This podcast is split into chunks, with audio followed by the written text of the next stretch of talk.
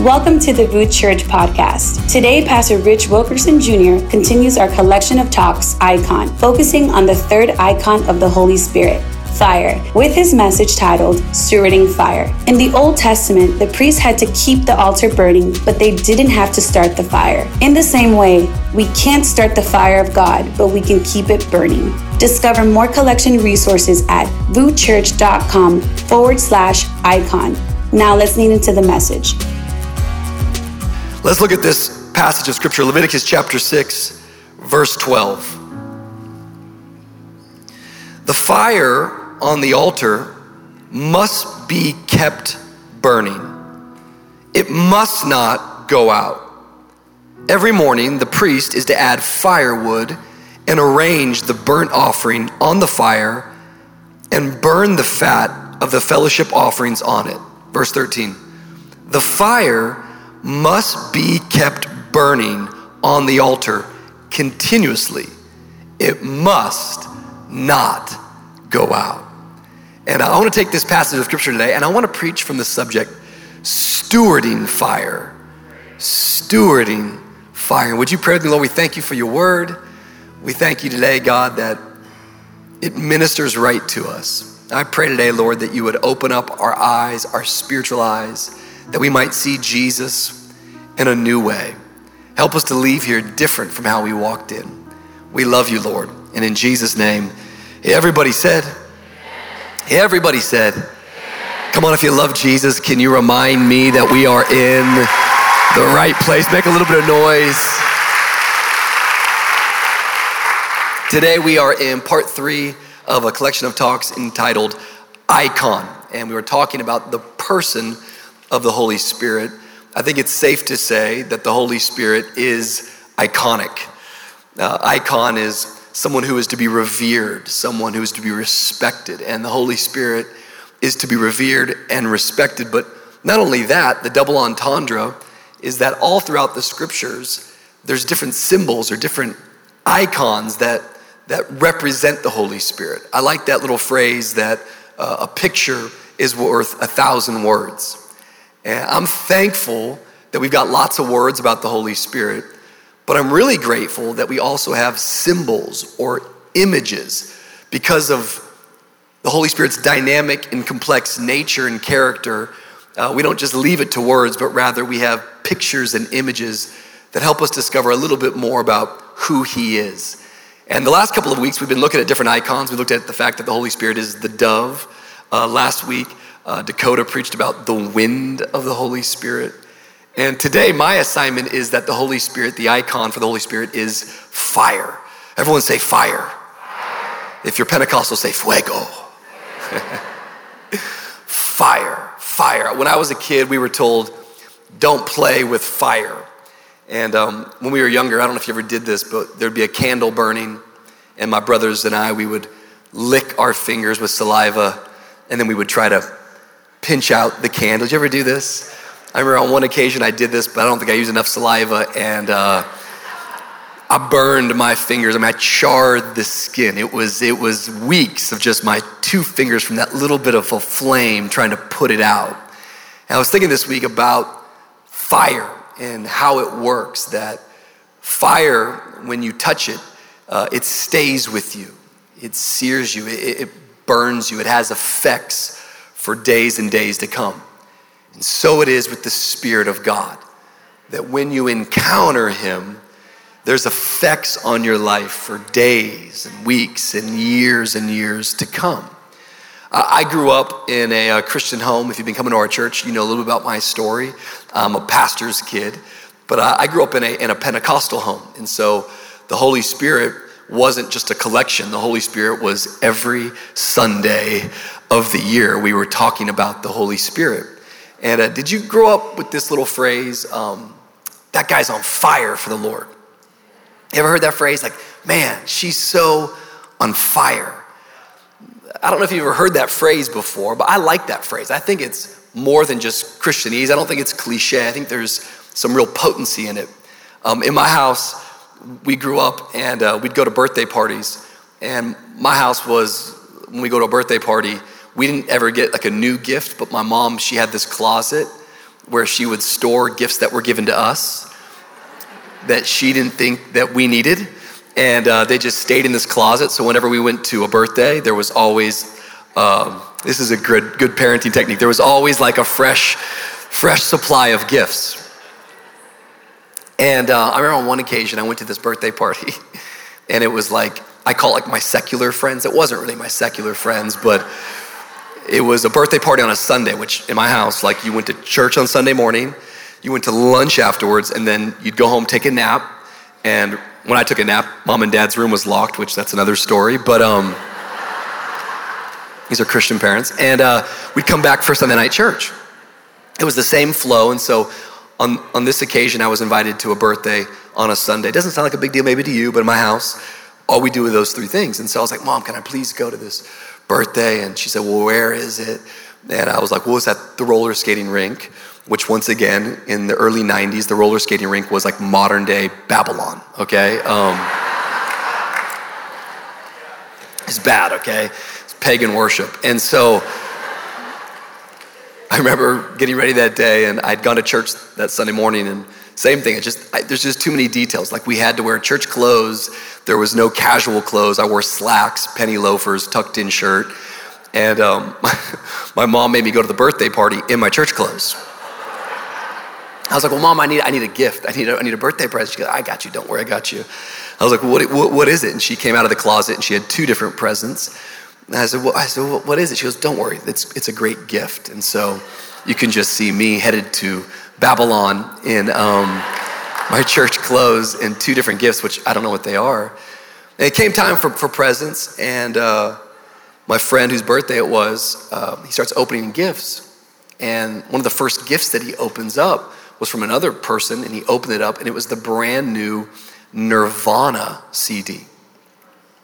When I saw this, I was like, oh no, this is so bad. Because in my house, if you listen to Nirvana, that's a one way ticket to hell, okay? so I'm just like, dude, this is not good. Like, what did my mom rap? I know it's not a Nirvana CD.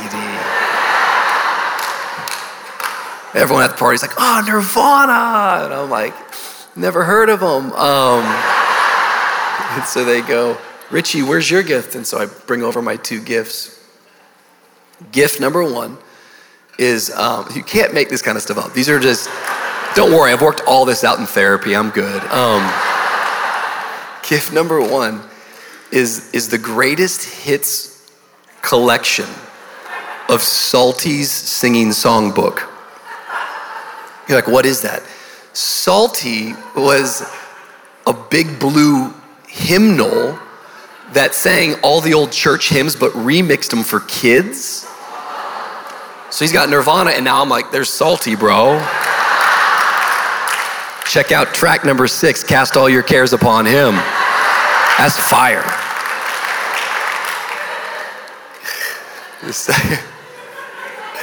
The second gift is my dad, he was an evangelist. He would go from church to church, preach, and you know, my dad was just always ahead of his time because my dad had a merch table way back there in the 80s and 90s.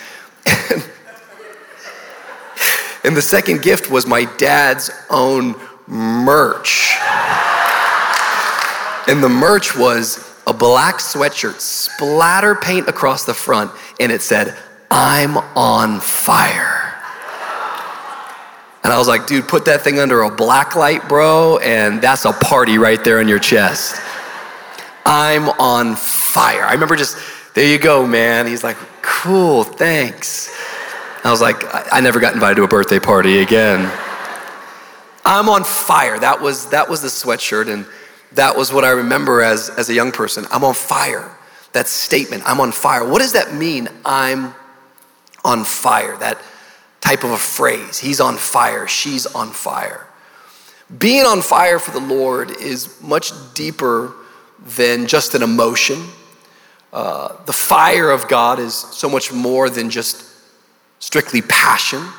In fact, the fire of God is even more than revival breaking out in church, but rather the fire of God in its actual definition is the person of the Holy Spirit the person of the Holy Spirit. And we, keep saying this in this collection. It's really important that you begin to get this into your heart that the Holy Spirit is not an it, but rather the Holy Spirit is a He. He is a person, the third person of the Trinity.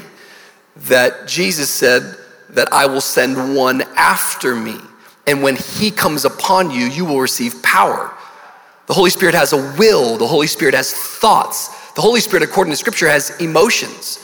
You know, it's possible that you can grieve the Holy Spirit. And the Holy Spirit in nature, one of the words that Jesus gives the Holy Spirit is the word counselor. The Greek word for counselor is the word parakletos. You ever heard the phrase a paralegal? It's one who comes alongside you. It's the advocate, it's the ally, it's the friend. The Holy Spirit is to walk with you through every season of life. The Bible tells us in Hebrews that Jesus, he sits at the right hand of the Father and he intercedes for us every single day. But in Romans, we learn that the Holy Spirit intercedes for us here on earth. So I got Jesus in heaven and I got the Holy Spirit here on earth. And whenever you begin to study the Holy Spirit, what you quickly discover about the Holy Spirit is that the Spirit of God, his nature is fiery. The Holy Spirit, his nature, this icon of fire, it doesn't just show up like one time, but really from the Old Testament to the New Testament, when the words run out, the icon shows up that the Holy Spirit is fire. All the way back from the beginning, we can begin to see this about the Holy Spirit. Hebrews chapter 12, verse 29 says, Our God is a consuming fire. A consuming fire.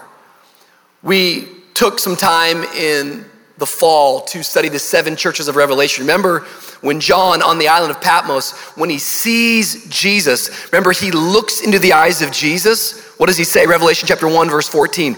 The hair on his head was white like wool, as white as snow, and his eyes were like blazing fire. Have you heard that expression before that the eyes are the window to your soul? That when you look into the eyes of God, his soul is an all consuming fire. As you study the book of Daniel, you'll see that the eyes of the Lord are lampstands of fire. As you make your way to the New Testament, as John the Baptist is out in the wilderness and he's baptizing men and women in water, it's a baptism of repentance, of turning your direction. But remember, John, he was the one who was preparing the way for Jesus to come. He was the great forerunner. And John says in Matthew chapter 3, verse 11, I baptize you with water for repentance, but after me comes one who is more powerful than I, whose sandals I am not worthy to carry. He will baptize you with the Holy Spirit and fire. All throughout the Bible, you will see the nature of the Holy Spirit as one of fire. In the Old Testament, we see God as a consuming fire quite literally in many places. We see that when the Israelites are being led in the wilderness, by day they are guided by a, a, a, cloud, but at night that cloud turns into a pillar of fire. Pillar of fire. Numbers chapter 9, verse 15 describes how there was no temple in the wilderness. So God created a mobile temple. I've always found this interesting because we are a mobile church. Um, eight years ago, as DawnCheré was mentioning, we, we launched this church and we've been bumping into venues and bumping out, loading in and loading out, and it's a mobile church. I think that's quite biblical because we see the first church in the Bible was a mobile church. It wasn't called the temple, it was called the tabernacle. And watch this the tabernacle was set up from place to place. But notice that when the tabernacle was set up, Numbers chapter 9, verse 15, on the day the tabernacle, the tent of the covenant law was set up, the cloud covered it.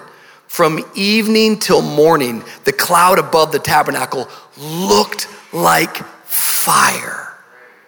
So, wherever the tabernacle was, a pillar of fire was above it, and the fire was an indication of the presence of God. Fire hovered over the tabernacle as a sign of God's presence. And what's fascinating is that when you skip into the New Testament, You learn that because of Jesus' sacrifice, the new temple is not made up of brick and mortar, but of flesh and blood. Our very bodies are the temple of the Holy Spirit. 1 Corinthians chapter 6 verse 19. Do you not know that your bodies are temples of the Holy Spirit, who is in you, whom you have received from God? You are not your own. You were bought at a price. Therefore, honor God with your bodies. You see, in the Old Testament, fire hovered, but in the New Testament, fire dwells from within. The Holy Spirit lives within me, shines through me. I'm filled with the Spirit, resulting in what? The fruit of the Spirit. Last Sunday, we celebrated Pentecost Sunday. I think it's one of the greatest Sundays in the calendar of the church because it's genuinely our birthday. I know it's not VOUS birthday, no, it's the church's birthday. And Dakota preached just, I thought, a brilliant message on the wind of the Holy Spirit. Because you'll remember the wind of the Holy Spirit, that word, the Hebrew word is the word ruach. The Greek word is the word pneuma. What's fascinating about the word pneuma is that other words are associated with wind, like the word breath. So, watch this. Adam in the Garden of Eden is formed from dirt, and it's not until the Ruach, Pneuma, the breath of God, breathes into the body of Adam that life emerges. What happens in Acts chapter 2? 120 people are gathered. It's a body, but it's lifeless. It's not until the wind, the ruach, or the breath of God comes in and breathes into those 120 people. But when God breathes into them, the church is born. The church becomes alive. What's powerful is that on the day of Pentecost, Pentecost connects Christ to the church.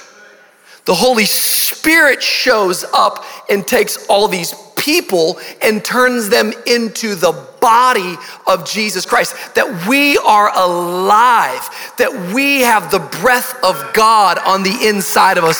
Somebody give God some praise today if you know He's made you alive. But watch this, because this imagery is very, very important. This is Acts chapter 2. This is last Sunday, Acts chapter 2, verse 1. When the day of Pentecost came, they were all together in one place, and suddenly a sound like the blowing of a violent wind came, the breath of God, from heaven and filled the whole house where they were sitting.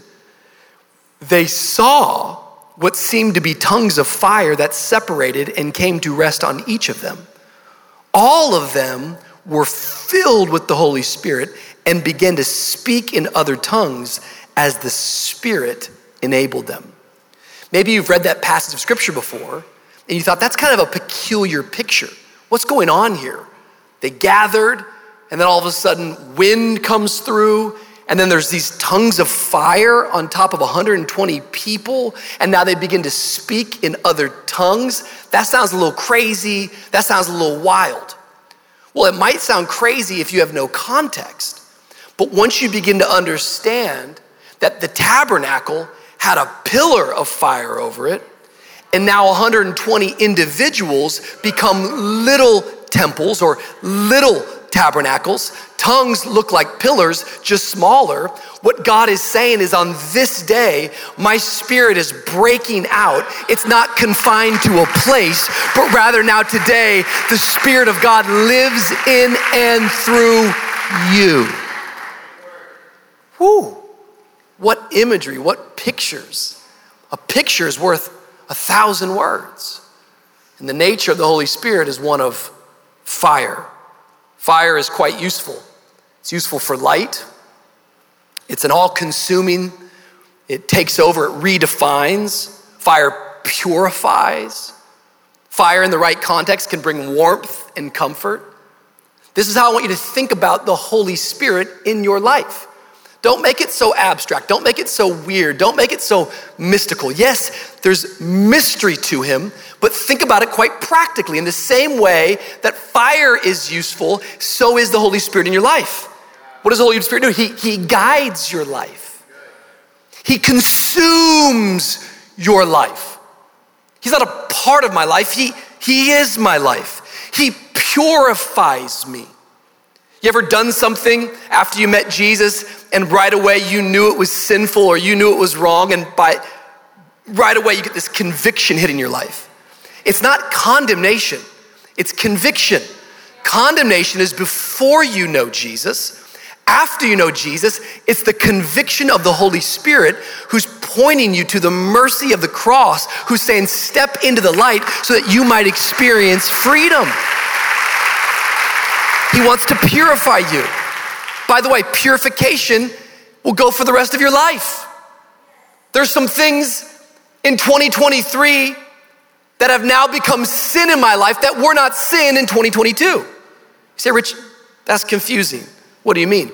It's because I'm becoming like Jesus. And it's not just the sin of commission, the law, the Ten Commandments, but rather it becomes the sin of omission. Things that I knew that I was supposed to do that I didn't do.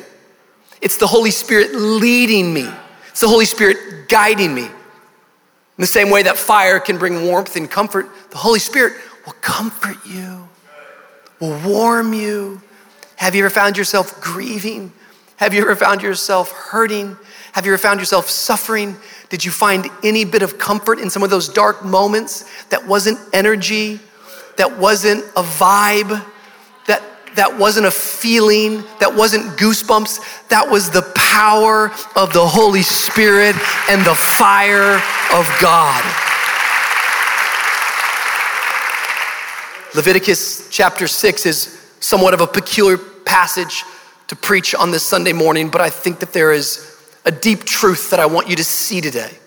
Leviticus 6 is as God is instructing the people of Israel, as He's talking about the tabernacle and as He's giving them the different steps and processes they're supposed to take in order to absolve themselves or atone themselves from sin. He, he talks about five different types of offerings that they're to make. You can go through those in Leviticus chapter 6, and there's the burnt offerings, and there's the peace offerings, and the grain offerings, and the sin offering, and the guilt offering. And every one of these offerings and sacrifices, there's different steps, and they have different reasons as to why you're to do that. Maybe you've never learned about those before, that's okay. The good news is, is that Jesus fulfilled all of them. and sometimes you'll never appreciate the weight of what Jesus did until you begin to understand the weight of what Leviticus is asking out of you that God is quite detailed and quite ordered. But I'm thankful for Jesus who came in, stepped in, and did what I was unwilling to do. Come on, can we take five seconds right now and just thank God for the sacrifice of Jesus? I'm glad I don't have to sacrifice a bull or a goat or a dove. I'm glad I don't have to go through all these steps. I'm glad that Jesus is the once and for all sacrifice. But we see the, the, the burnt offering in Leviticus chapter 6, and the burnt offering was about your sin being atoned for. And there was one thing that stuck out about the burnt offering, and it was this command that was given to the priests that the fire was not to ever go out. That you had to continue to throw wood on the fire and keep the fire burning all day and all night. It's funny because as I think about this phrase, fire and he's on fire and she's on fire and I'm on fire. It really has followed me most of my life. I went to Bible college at a school called Lee University, and their mascot is the Flames. And when you walk through the campus of Lee University, which is a beautiful campus, they have this fountain there, and uh, on the fountain, there is this eternal flame. This flame that never goes out. And it's a statement to the student body that this is what our life is supposed to look like. It's supposed to look like a continuous, eternal flame, a flame that never, ever goes out. Essentially, what I'm saying is that we have to be stewards of the fire. We have to throw wood on the fire daily. Fire is a chemical combustion Remember, if you can go back to some of your science classes, but remember the fire triangle? It was heat, oxygen, and fuel. I need heat, I need oxygen, I, I need fuel, I need gas, or I, I, need, I need some wood. The priest must throw wood on it to keep it burning. That was the command for the burnt offering. Keep it burning. Keep throwing wood on that fire. You got to keep that thing burning. Their job was to steward the fire. Yet I want to just fast forward just three chapters to Leviticus chapter 9. I want you to see what took place here because this is important. Leviticus chapter 9, verse 22. Then Aaron lifted his hands toward the people and blessed them. And having sacrificed the sin offering, the burnt offering, and the fellowship offering, he stepped down. Moses and Aaron then went into the tent of meeting. When they came out, they blessed the people, and the glory of the Lord appeared to all the people. Watch this fire came out of the presence of the Lord and consumed the burnt offering and the fat portions on the altar. And when all the people saw it, they shouted for joy and fell face down. I don't know if you saw this. The priests had to keep the fire burning, but the priest didn't have to start the fire. See, we can't start the fire of God, but we can keep it burning. God says to you, and God says to me, and God says to our church, I'll start it, but you have to steward it.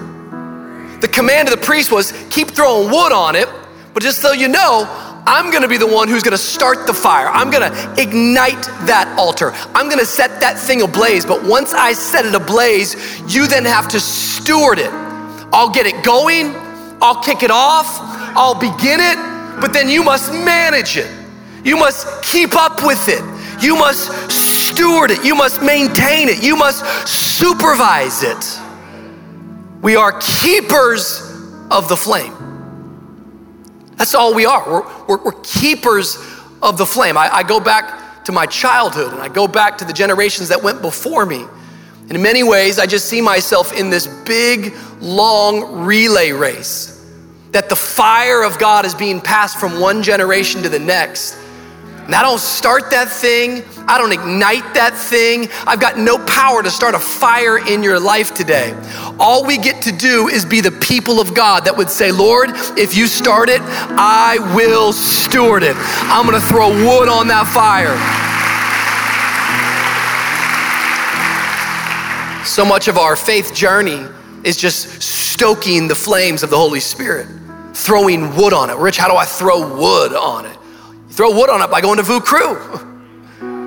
You throw wood on it by serving in church. You throw wood on it by not just giving lip service to God, but saying, Lord, I'm gonna give you my heart. And according to Jesus, wherever your treasure is, there your heart will be also. I'm gonna step into tithing, I'm gonna step into giving.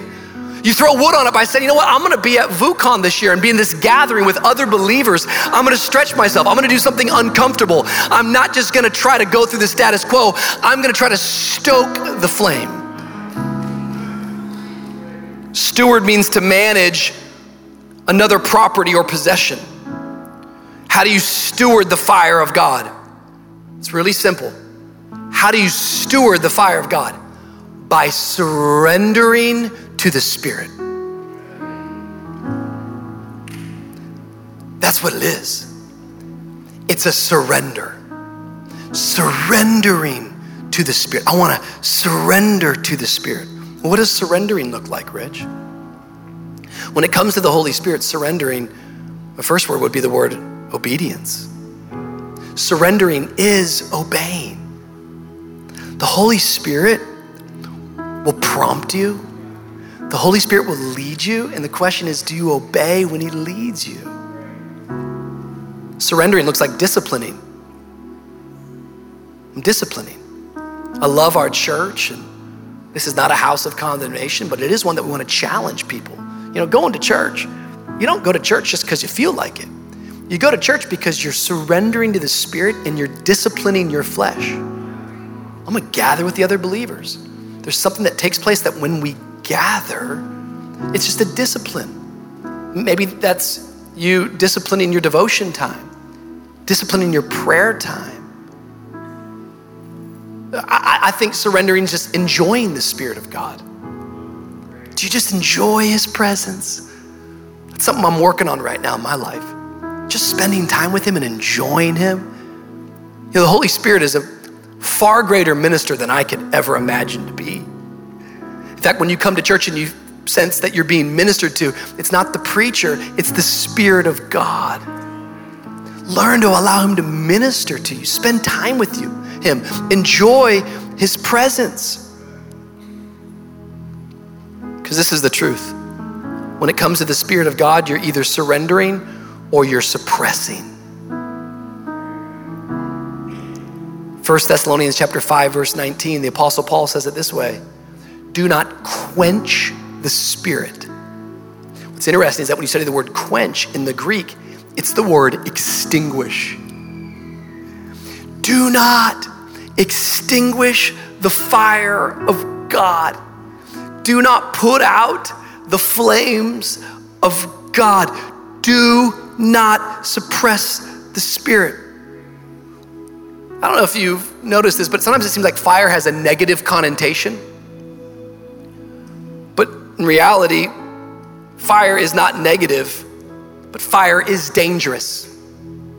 Remember the first time you burned your hand on the stove? You were quite careful the next time you got around that stove. You recognized its boundaries. And so it is with the Spirit of God. The Holy Spirit, there's nothing negative about the Spirit, but you better understand you don't play with fire. What happens there in Leviticus chapter 9 is they're given a command you keep the fire burning. In Leviticus 6, Leviticus 9, the fire of God burns up the altar, and God says, I'll start the fire. But then you go to Leviticus chapter 10, Leviticus chapter 10, the story says this that Aaron's sons, Aaron is the brother of Moses, he is the high priest. Aaron's sons, Nadab and Abihu, took their censers, put fire in them, and added incense. And they offered, the King James calls it strange fire. In this translation, it's unauthorized fire before the Lord, contrary to his command. So fire came out of the presence of the Lord and consumed them, meaning it killed them and they died before the Lord. It's one of those interesting stories that these men they took the fire from the altar and then they began to use it for their own will, for their own glory. They became sensational with the fire of God. They, they went out of context. They, they went out of the boundaries. They, they disobeyed. And when it comes to the Holy Spirit, He's not negative, but man, He is dangerous and he needs to be respected. And you say, well, how do I suppress the spirit? The clearest way that you suppress the spirit is when you disobey. Suppressing means disobeying. The Holy Spirit over and over again releases you and restricts you, releases you and restricts you. And when you don't follow his prompting, you disobey him. And when you disobey him, you offer strange fire unauthorized fire. Today, as we begin to suppress the Spirit, it's the suppressing that it stops us from stewarding fire. It stops us from burning bright for Jesus. It stops us from being a light in the midst of darkness. Suppressing means disobeying. Suppressing means hurrying. When we're in a hurry, we can't hear the Spirit. Suppressing means faking. We just project something as opposed to authentically walking in it. You can either surrender or suppress. And that's our daily and continual choice. Somehow, when you go out throughout the Bible, you'll see men and women when they're called by God, that fire many times is, is associated with it. I think about the story of Moses, Exodus chapter 3, verse 2. There, the angel of the Lord appeared to him in flames of fire from within a bush. Moses saw that though the bush was on fire, it did not burn up. Talk to anybody who has a deep sense of a calling from God, and they will tell you that at some point in their life, something was set on fire. Something gets set on fire. That's how calling works. Something began to burn, but there's a choice and there's a decision to make. And Moses, as God calls him through this burning bush, not only is the bush on fire, but something in his heart is set on fire. And with it, it becomes the fuel for him to move forward and follow the call of God. Friends, in order for you to fulfill your call, you need the fire of the Holy Spirit. You need something pushing you and something prompting you because life gets difficult and opposition will come and life gets hard. But when the fire of God is on the inside of you, it's the fuel you need to persevere.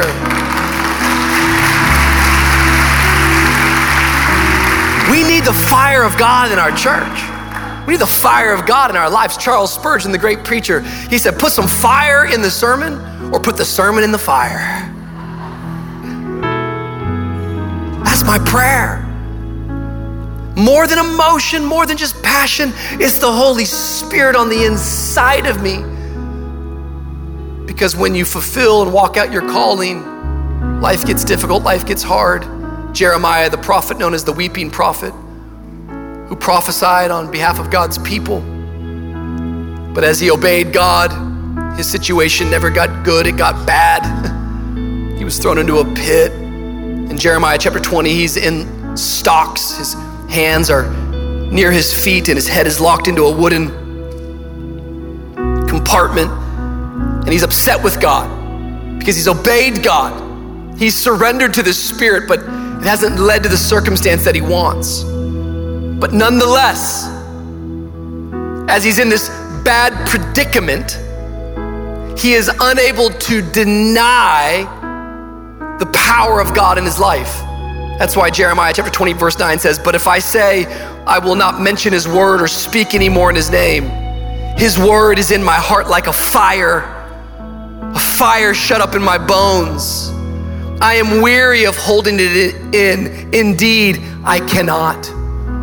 Tell you what we need, church, is we need a fire shut up in our bones. That when life gets difficult and when life gets hard, although I might not like my outcome, I can't stay silent. I've got a fire shut up in my bones. I didn't start it, He started it. I'm just stewarding it.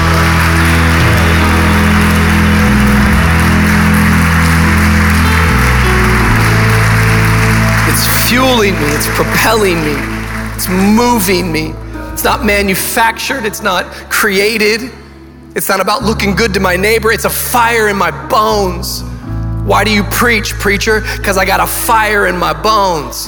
Why do you serve, ma'am? Because I got a fire in my bones. Why do you give? Because I got a fire in my bones.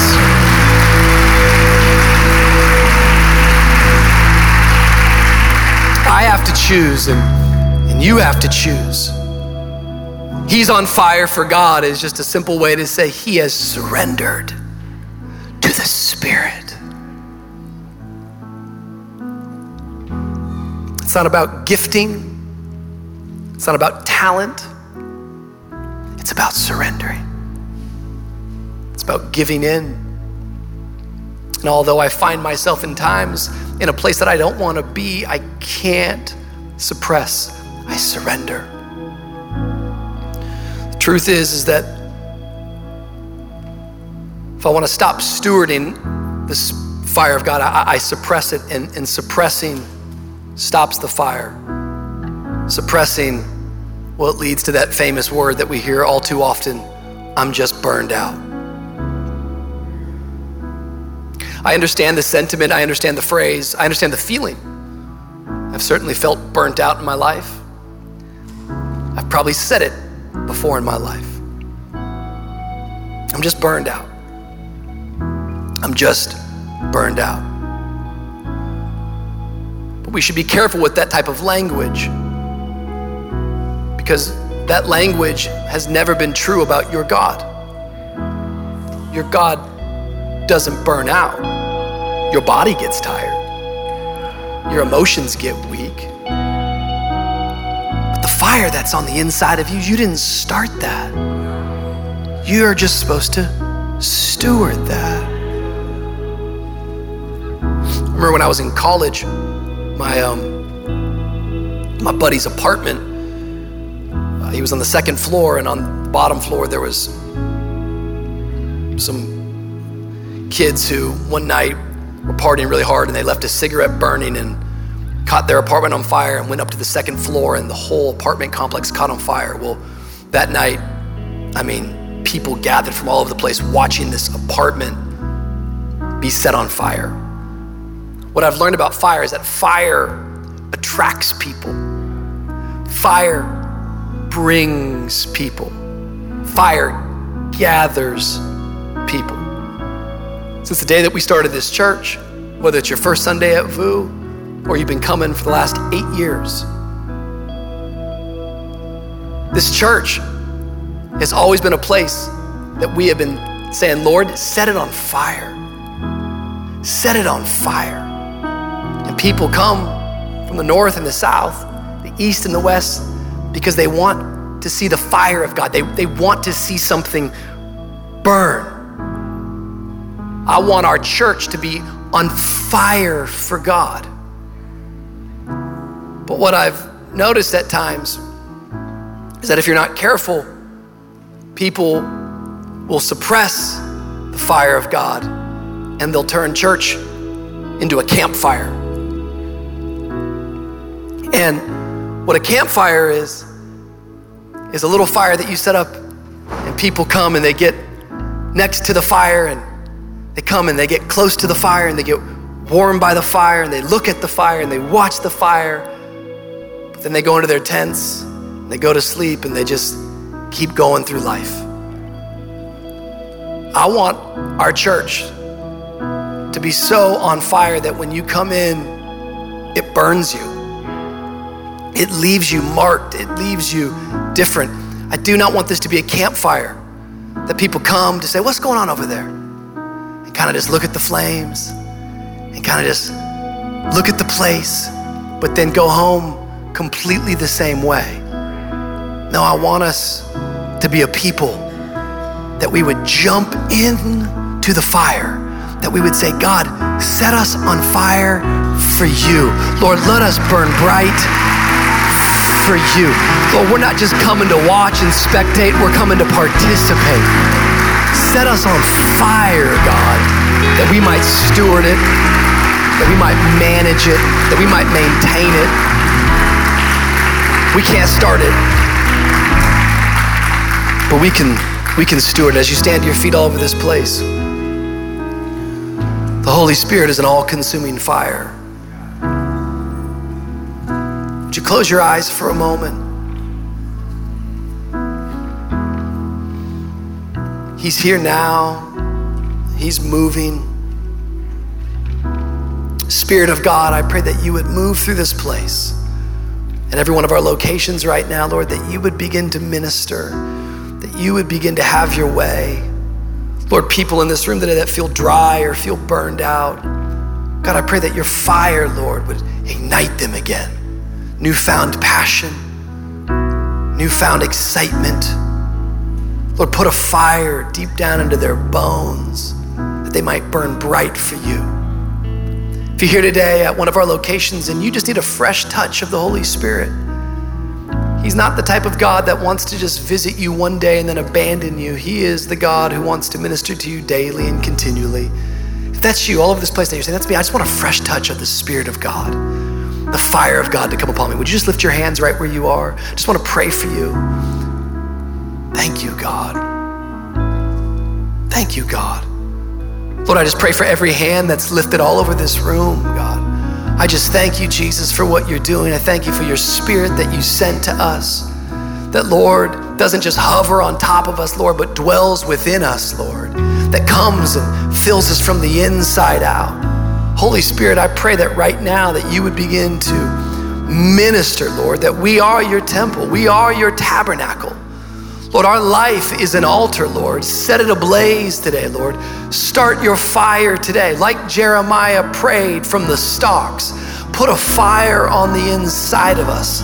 Lord, we don't want to keep it to ourselves. We don't want to contain it to ourselves. But Lord, we want this flame to burn bright. We want this fire, Lord, to be an all consuming fire, Jesus. Lord, I pray today that you'd set this church on fire, Lord, for your glory. That people would come from the east, the west, the north, and the south. But when they come, Lord, they wouldn't just come to be entertained, but rather they would come to burn, Jesus. They would come, Lord, to be consumed. They would come to be purified. They'd come to be challenged, Lord. Transform us and change us, Lord. Make us new today, God. Thank you, Holy Spirit. Thank you, Holy Spirit. Thank you, Holy Spirit. Thank you for listening to today's message.